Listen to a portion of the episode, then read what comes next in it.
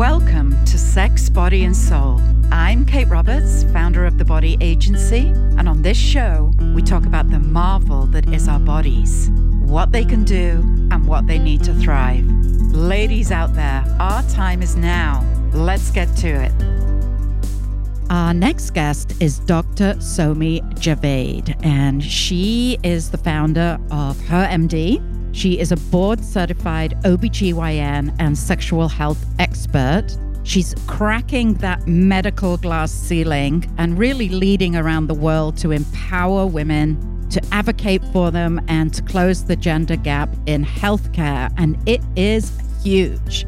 We'll be talking about what some of those barriers are, but also more to the point, what are those opportunities? Welcome to the show, Dr. Somi. Dr. Somi Javaid, welcome to the show. Thank you, Kate. I'm thrilled to be here with you. I am so thrilled whenever I find a badass woman medical leader charging through and changing the world for women's health. So I would love for you to start off by telling us a little bit about yourself because you come from a very interesting family. And full disclosure, your family is from Pakistan. And tell us a little bit about yourself, how you grew up, and what led you to go and study medicine. So I grew up first generation Pakistani American in a little suburb, uh, Bedford, Ohio. My parents had come from very humble households. They were both educated, but they were lacking for basic necessities growing up. And so they really came with these big dreams for their children, for themselves to have a better life. And so in our house, uh, it was very strict. Education was key. My parents were firm believers it was the only way for a better life. And so we were really, really encouraged uh, to study and make sure that that was a prime focus in our lives. And so, you know, my dad's a veterinarian. He are, always had dreams of going to medical school, but my parents are both from families of nine and they simply couldn't afford it. And so my dad was able to get a full ride to veterinary school. And so he became a veterinarian. I worked with him in the summers. I loved science and math. And that is how I made the decision to go pre med when I got accepted into Northwestern University. Now, I've worked a long time in healthcare and predominantly in the developing world. And I do happen to know that Pakistan and India, female health is very scarce. Poverty is, you know, most people living in Pakistan live in extreme poverty. And I know that your parents have experienced both wealth, but also living in some of the conditions. I think you mentioned that your mother told you one time that she had to share one egg with her eight siblings. Mm-hmm. How do you think that affected your own upbringing with a mother who had experienced that kind of poverty? Oh, it was so different than my girlfriends who were also being raised in Pakistani households because my mother had experienced being hungry and never owning a new piece of clothing and knew what that was like. Her mantra was very different. She wasn't preparing me to be a wife or to get ready for marriage like a lot of Southeast Asian women are. She was all about education. And mm-hmm. she said, I never want you be, to be dependent upon another human being for food or for basic necessities. I always want you to be able to provide for yourself. So it was a very unique situation. Most of the girls I grew up with in our culture and our community, there were a lot of immigrants in Cleveland, Ohio from Pakistan. And my girlfriends weren't encouraged to go to school or to really chase their dreams or their education and both my mother and my father were very supportive of both my brother and my sister and myself about going for it. And I think it's because they experienced hunger. Yes, my mom said before school, her mother would take one egg and split it between the nine children. And then she also remembers trying to make excuses to go to her friends' homes so that she could have a warm snack or some food in her belly after school because you know they don't have lunch programs and so my mom said she would be mm. hungry most of the day And then at dinner, they would split like lentils and rice, and, and that's how they would, you know, eat and manage with all of those children. Mm. And mm-hmm. so I think it really, really made them appreciate education and the ability to provide for oneself. And I think we forget when we live in this bubble called the United States of America that most people in the world actually do live like that. We have no concept of that. And then, of course, when it comes to our bodies and our sexual reproductive health, having worked a long time in Pakistan and Southeast Asia, I also know that the taboos that come with getting our first period or trying to get pregnant or even dating, sexual pleasure, a lot of those things are very taboo in those cultures. So, were you afforded the privilege of having a family that would talk to you about those things because you know i know a couple of indian girls that work with us at the body agency from pakistan actually who tell us that you cannot just walk into a pharmacy in pakistan and freely buy condoms or or even sanitary towels or tampons even if they're actually available in these stores so, growing up, so many people have asked me, how in the world did a Pakistani American girl ever become a sexual health expert? Like, what mm-hmm. happened in your world? No, so growing up, I think my parents did the best that they could with the cultural and religious norms that they understood. I definitely was able to share with my mom, you know, when I did start my menstruation or period at 12, but there wasn't a lot of preparation about it, not like it is with my daughters, you know, talking to them about tampons and pads and period underwear and cramping. I remember having to struggle so many years. I had very, very bad periods. I ended up getting diagnosed with polycystic ovarian syndrome and it took my parents years to latch on to letting me go on to birth control. None of the other medications were working. It, it took me actually getting anemic and the doctors talking about iron therapy and transfusions to where my parents finally locked on because they assumed that if I was given birth control that I would become sexually active, right? That it would become this vehicle to other activity that they didn't approve of. So definitely sex was not a discussion in our household it was assumed and encouraged that it was going to happen only after marriage. There were really no discussions about that at all. I will tell you what was rare is my parents were actually affectionate, which you don't always see in Southeast Asian culture. So you would see them hug, you would see them hold hands and show affection in front of us, which, you know, is not typical and normal. And a lot of my patients do complain about that when they're talking about their own lives. So I think my parents did the best they could, but it definitely, we did not talk about anatomy or menstruation or sexuality or female pleasure or even to what to expect with your first sexual encounter. You know, and we've had all of those conversations in this household already. I have two teenage girls and a son who's 21, and they're pretty well informed. How old are your daughters? 13 and 16.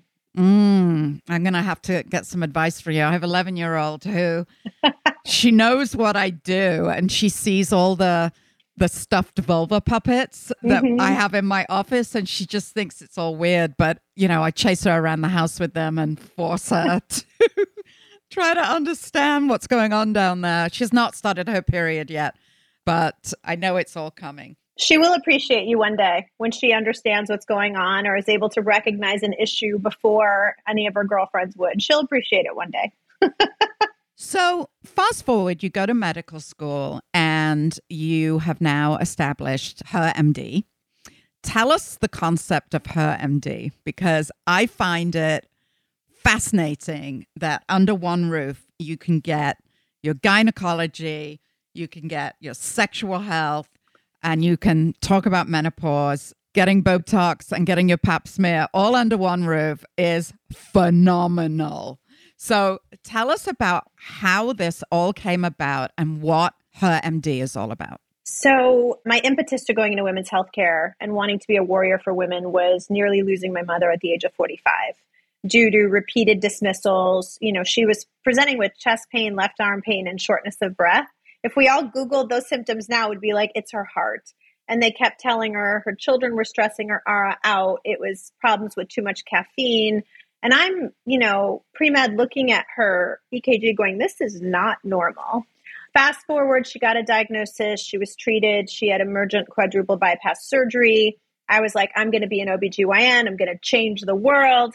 Went into my private practice job and was seeing 50 patients a day. And the healthcare system and the reality of it quickly smacked me in my idealistic face. I wasn't going to exact change in a system like that, a system that I had to listen to these complex, intimate issues perform an exam, come up with a diagnosis and a plan in 15 minutes, and make sure I chart it all in the electronic medical record. So, just shy of my 40th birthday, I told my husband, I said, I can't do this anymore. Went with a business plan to multiple hospitals and said, We need to treat menopause. We need to treat survivorship. We have mm-hmm. to take care of sexual health. There's no options. And women are coming in and they want to discuss these topics and came up with a plan. And multiple hospital systems were like, hmm, nice idea, little girl, go away. It's never going to work. And so I went to my father and I said, I'm so frustrated. You know, I can't do this anymore. And he said, You know, what have I taught you when you can't find an open door? And I said, What? What have you taught me? He said, Build your own door. And uh, mm, I said, mm. Okay. And so I came home and told my husband, I said, I have mm. an idea. He'll tell you, Kate, anytime he hears those words out of my mouth, he's like, he gets scared. yeah, he should be. you know, those dreamers, right, Kate, that we are? Yeah, yeah. So, Her MD is a female centric women's healthcare center where we were founded on the three core principles of advocacy, empowerment, and education. It's bread and butter gynecology, gynecologic problems with a deep specialty in menopause and sexual health care. You can have your imaging done, you can have minor surgery done, you can have your labs drawn. And then, yes, we have a full blown medical spa for laser hair removal, lasers, cool sculpting, Botox, fillers and it's really, really nice because number one, it's convenient. You can come in mm-hmm. like you and I were talking about, PAP, yeah. hormones, Botox. Yeah. Yeah. But if you think about it, there's so many medical conditions, like, you know, women who have hirsutism or abnormal hair growth, like me with polycystic ovarian syndrome. They can go get that done in a safe environment where they already have trusted providers and it's under one roof. And so it's a really, really nice marriage of the aesthetic side of the business plus the medical side. Mm. They they really really go hand in hand. And if you think about it, I'm perimenopausal. You know, I've started using Botox and filler. And so as we age, a lot of these other issues come up for us and women want solutions in a trusted environment. Mm. And so that's the birth of yeah. her MD. And you know, there's so much about what you're doing that I love. Obviously, you know, we're partnering up now at the Body Agency. And by the way, everyone who's listening to this, please go to the Body Agency and learn more about her MD and how you can get some of these services. And why we put taboos to cosmetic surgery, I do not know. Like my daughter, you know, I've taught her how to shave her legs, right? Because she's like, I don't like this hair. And I'm like, no, neither do I. And I shave my legs. And if there's permanent hair removal, I have done that. There's no shame to wanting to look the best that we can possibly look. So I love what you're doing. I also pride ourselves and I, I admire what you're doing because everything that you're doing is medically safe and medically proven. And there are so many issues that we come up with as women. You know, you were talking about a syndrome that you suffered from. So there's this thing called vaginismus where mm-hmm. we can have a medical condition that prevents us from having sexual intercourse. So mm-hmm. tell us what that is, what causes it, and what we can do as a solution. So, vaginismus is the involuntary contraction of the muscles surrounding the vaginal opening. Usually, there is some sort of trigger. It can be an emotional trigger, for as simple as you were told your whole life that maybe sex was only for marriage, sex was dirty.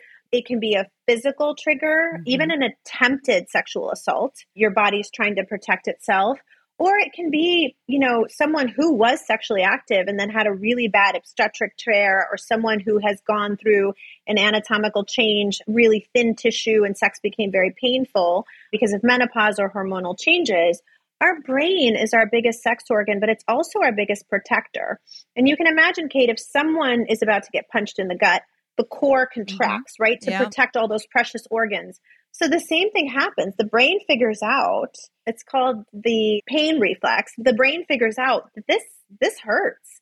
And so the muscles spasm. And the first thing we do at HerMD is teach people, they're like, oh, I just can't relax. It's my fault. I don't know what's wrong with me.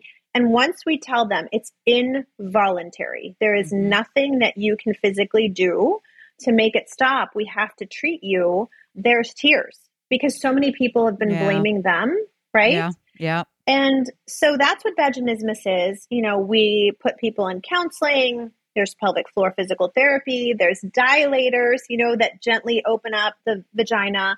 What we do at HerMD is we actually take people back into our surgical suite and I have trained um, multiple providers and have been doing it myself, but we inject those muscles around the vaginal opening with Botox. Yeah, I've heard about this. Mm-hmm. Yes.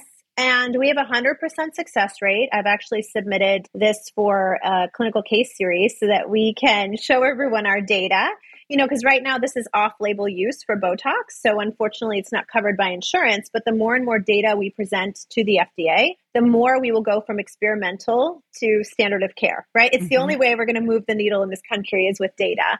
And so we have a 100% success rate. That's not first line therapy, Kate, by any means. We try all of the, you know, less invasive modalities. But we do this while they're sleeping, so there's no more trauma. We place a dilator while they're sleeping, and then they go home with that dilator, and then they remove it that night, and then they start using that dilator not the next day, but the following day. And like I said, we have a 100% success rate. Mm, the mm. other thing that's really important to know is that it's not just intercourse for a lot of these women. Some of them can't use tampons, mm-hmm, you know, they can't mm-hmm. have a pelvic exam.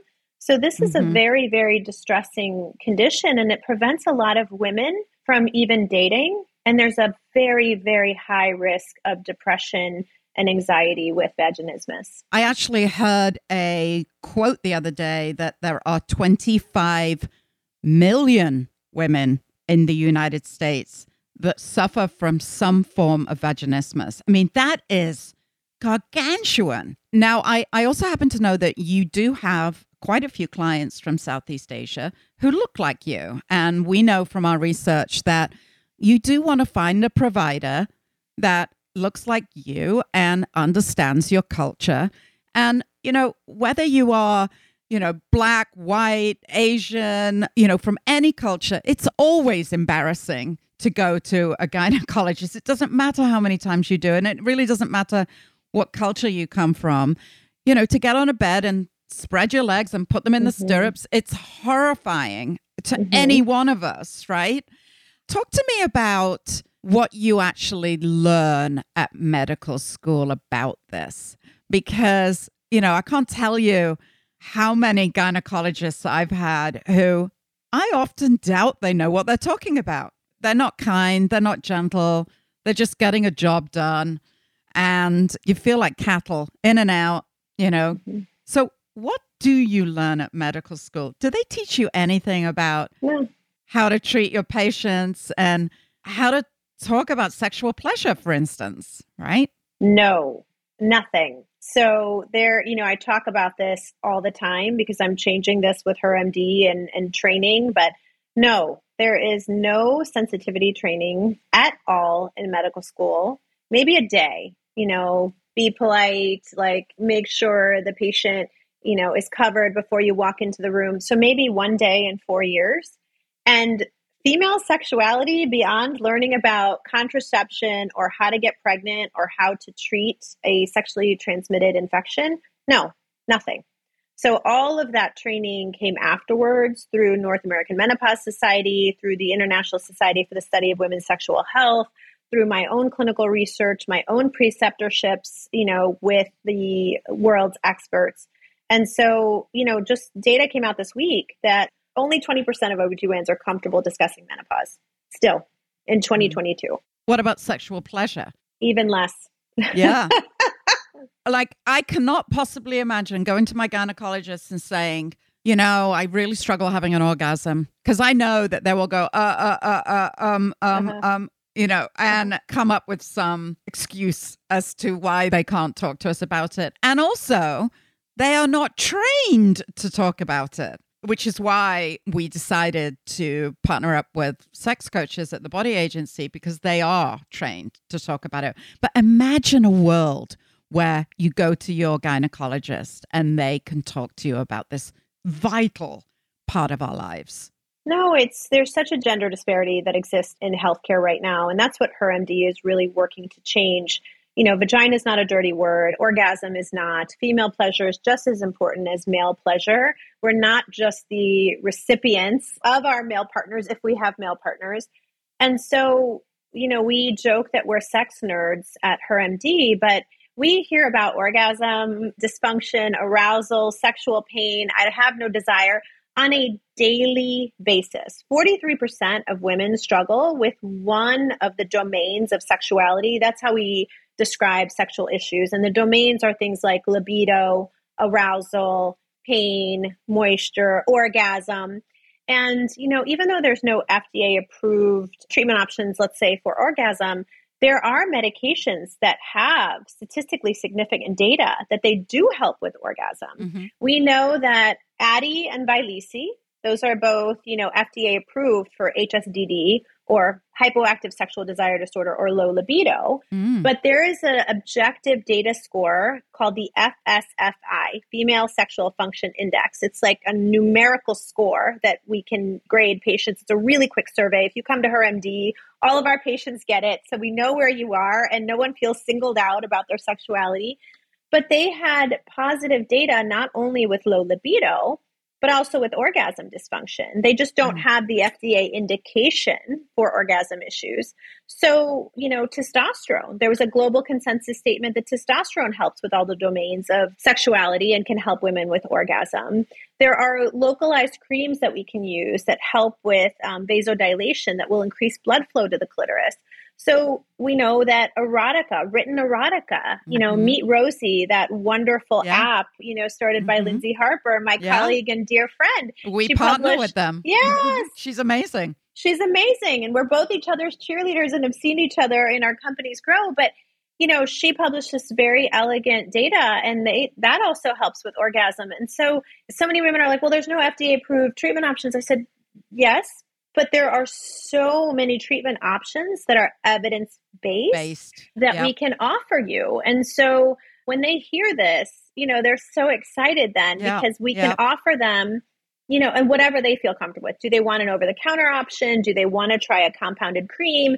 You know, do they want to try a laser? I mean, there are so many things that we can offer to patients. And so that's our goal at HerMD, mm-hmm. offering them choices and educating them on what's happening. Why do you think that there is such a massive gap in female health and sexual wellness? Oh, where do I get started? well, you and I both know this. There's a profound lack of funding still, right? Yeah. When it comes to female healthcare issues. It's changing. I get so excited when I see all my colleagues getting funded, and we got funded last year, and we're in the middle of our next round. So, lack of funding, underrepresentation in clinical research trials, I understand that most of the clinical trials, men are used and not mm-hmm. women, which is in the past, which is why there is such a gap now. Is that true? Yeah, so women are traditionally uh, underrepresented in about three out of every four clinical trials still. Yes. Oh. Yeah. Gosh, that's a whole podcast right there. that's a whole podcast. And despite yeah. women outnumbering men in the healthcare workforce, we still represent less than 30% of decision makers. And then there's a profound inherent underlying bias against female patients that is very pervasive in medicine. And it doesn't matter if it's a male or female provider, it exists. And there's two studies that I allude to you know, there was this data pulled from a neurologic institute in the 1960s, and I think it was from the UK, and all these women had been diagnosed with psychiatric issues. But when they actually looked through the charts, nearly 70% of them actually had underlying neurologic issues like Parkinson's and things like that. And but they were all, you know, they assumed, oh, they're women. They're just, you know, they've got psychiatric issues. And then if you think about even the vocabulary and some of the language we use in medicine, like the Latin root for uterus is mitra, like endometrium, myometrium. But what do we call it when we remove a uterus. It's a hysterectomy Yeah. coming from the term hysterical, right? If we remove Wow. it, maybe we'll Wow. remove the hysteria. Wow. And so, you know, there's all this data in my mom's story. You know, female cardiac patients are much more likely to die. And it's not Mhm. because they don't try to seek out help or they don't understand that something's wrong. It's because they're dismissed. And so Mhm. we have this phenomenon of what I call invisible patients in this country. And that's what I feel like women are. We're invisible patients. We're dismissed. We're underrepresented. We're not Mhm. funded. We're not leaders. And so that's what we have to change all those Yeah. facets. Well, you and I are warriors, and we are going to change the world for women's health. And I also happen to know that in the US alone, 50 million women right now are going through menopause. That would mean that probably about a billion women around the world are going through menopause right now. And I happen to have worked in healthcare now for over 20 years and never along my journey of working across 60 countries did the word menopause even come up. It didn't even come up because it's not considered a medical condition. but a billion women around the world are going through menopause. So, what do you think about that? I think it's crazy. And I think we it's time that we change the narrative on how we discuss menopause. Because like you said, 50% of the world's population, if they're lucky enough, will go through menopause. Mhm. And that's when we're reaching our career peaks. We're done with Yeah. childbearing. And when I read that article More time um, for last sex. year, yeah, More- more, time for sex, Yeah. more time with our partner. But yeah. 900,000 women left the workforce in the UK because of menopausal symptoms, and we're not treating patients. I mean, Kate, I have news anchors who come to me and say, if you don't fix this, I'm going to have to quit my job because Yeah. the minute the lights hit me, I'm hot flashing. I have execs who come to me and say, I have brain fog. It's as bad as when I was pregnant or as bad as when I was going through chemo. I can't think, I can't process.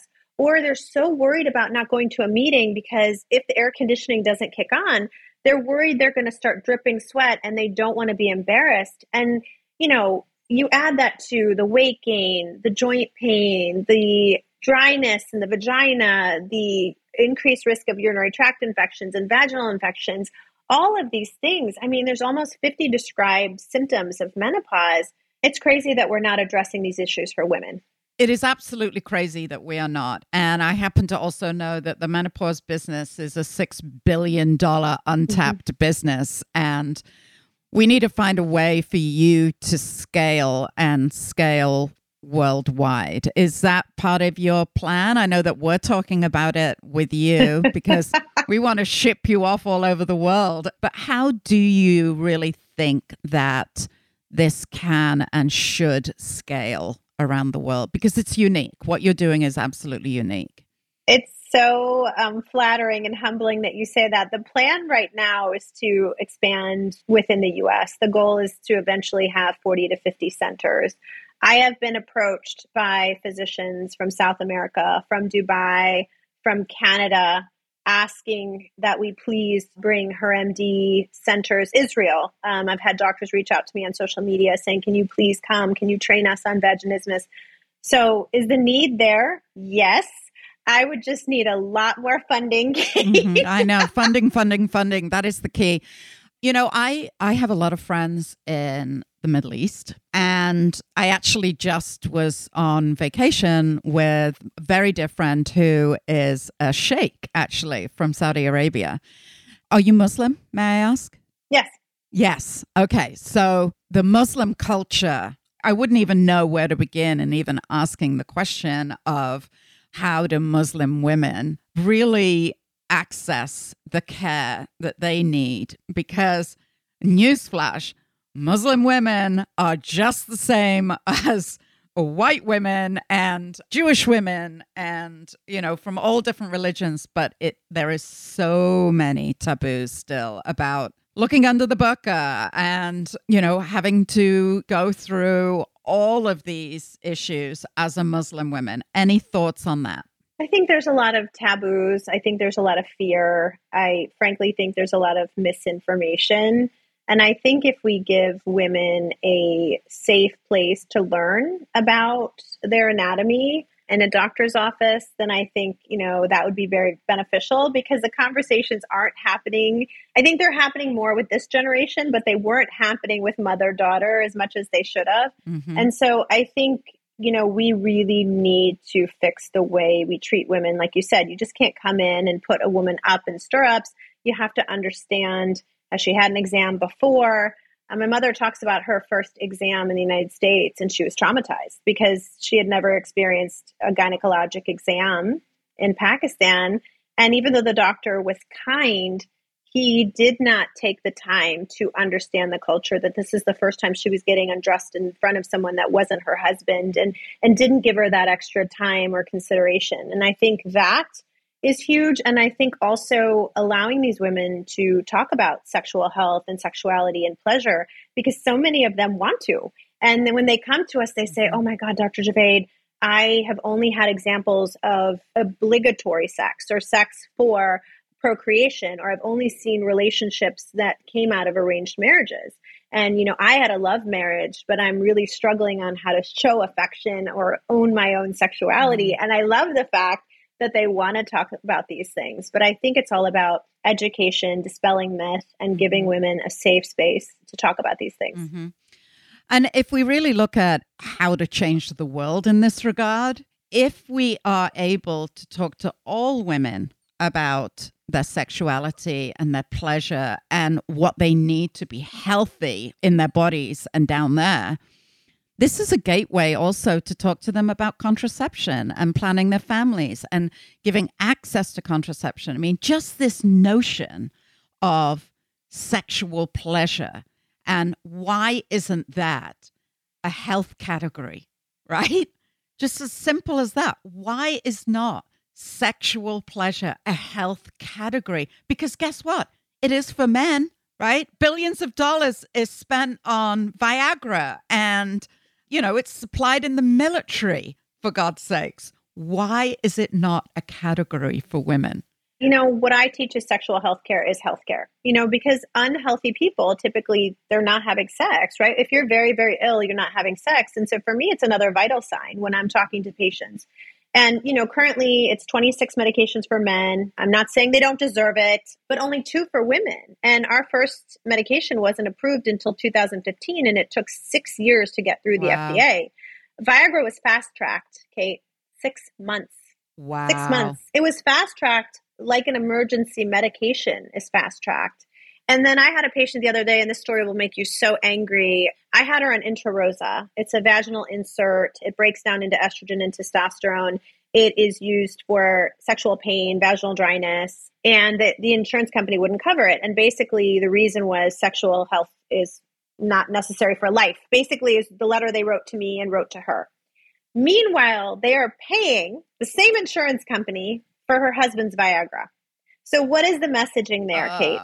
That sexual health care only matters for your husband, but not for you. Right there. Mind blowing.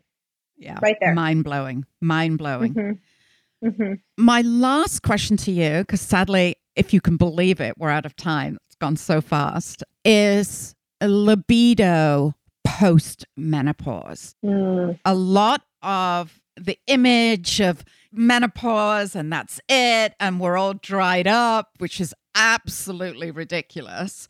What's the story on wanting sex post menopause if you get the right hormone treatment? We understand that estrogen is king and queen and prince and princess all wrapped up. What's the story? Are we going to feel horny post menopause? Absolutely. I have patients and know women that are having the best sex of their lives in menopause. And so when you think about female sexuality, it goes way beyond just a blood flow problem. It's a biopsychosocial model. So basically, health, relationships, biology, hormones. You have to take all of that into account. As I mentioned before, there are two medications to help with low libido, both Addyi, which is a nightly pill, and Vyleesi, which is an on demand injection, much like Viagra. You inject yourself 45 minutes before you want to want to have sex. The beautiful thing about both of these is they're non hormonal and they work on neurotransmitters in the brain. So a lot of people are candidates for them. And then testosterone is proven to help with all the domains of sexuality. And Kate, testosterone is just as important for you and me as it is for men because it is really the hormone that supports our genital health, but also our sexual health. And so mm-hmm. there's a multitude of options for low libido, but there's also, you know, sexual counseling. If there's issues in the relationship, a lot of times, you know, that needs to be addressed. Mm-hmm. Sometimes there's pain that requires pelvic floor treatment. Mm-hmm. Sometimes mm-hmm. there's pain that we can fix with a radio frequency treatment or laser. So once we address it, then we come up with a treatment plan. But no, women can have the best sex of your life because you're not worrying about pregnancy. There's no children knocking on the door anymore. well, so, I think that really sums it up because the brain is our most sexual organ and it's also how we feel, right? Mm-hmm. So if we have taken care of ourselves from head to toe, including feeling great about our bodies, then we are going to have the best sex of our lives. And this is exactly what I believe in. It is exactly why we formed a partnership with you. And Somi, we are absolutely thrilled to have you on our body board, to have our partnership with you. And I absolutely thank you for the work that you're doing. We are going to help you to scale not just in America, but around the world, because your model works. And it's all about finding the right model and then helping it to scale. So, thank you so much for the work that you're doing. We're very lucky to have you, and the world is very lucky to have you. So, thanks for being on the show. Oh, my God. Kate, thank you so much. I am so humbled. I am such a fan of the work that you are doing. And to hear those words from you, seriously, uh, so humbled. Well, everyone who's listening, please check out the work of HerMD. You can go to thebodyagency.com and watch this space. This will not be the first time that Somi will be on this podcast. We have so much more to talk about, and thank you. Thank you. Thank you for joining me for this episode of Sex, Body, and Soul. Remember, you can find all my favorite products and resources to support your health and sexual wellness through my one stop shop, The Body Agency. If you enjoyed this episode, please leave us a rating and review on your favorite podcast listening platform. We are actually partnering up with Vital Voices to get much needed dignity kits to the refugees in Ukraine. Girls and women do not have access to personal hygiene products that keep them safe and healthy. Please go to thebodyagency.com to donate a dignity kit today. Be sure also to sign up for our email list at the Body Agency for the latest curated recommendations from our industry experts and use our special promotional code podcast10 to get a 10% discount. Thank you for listening.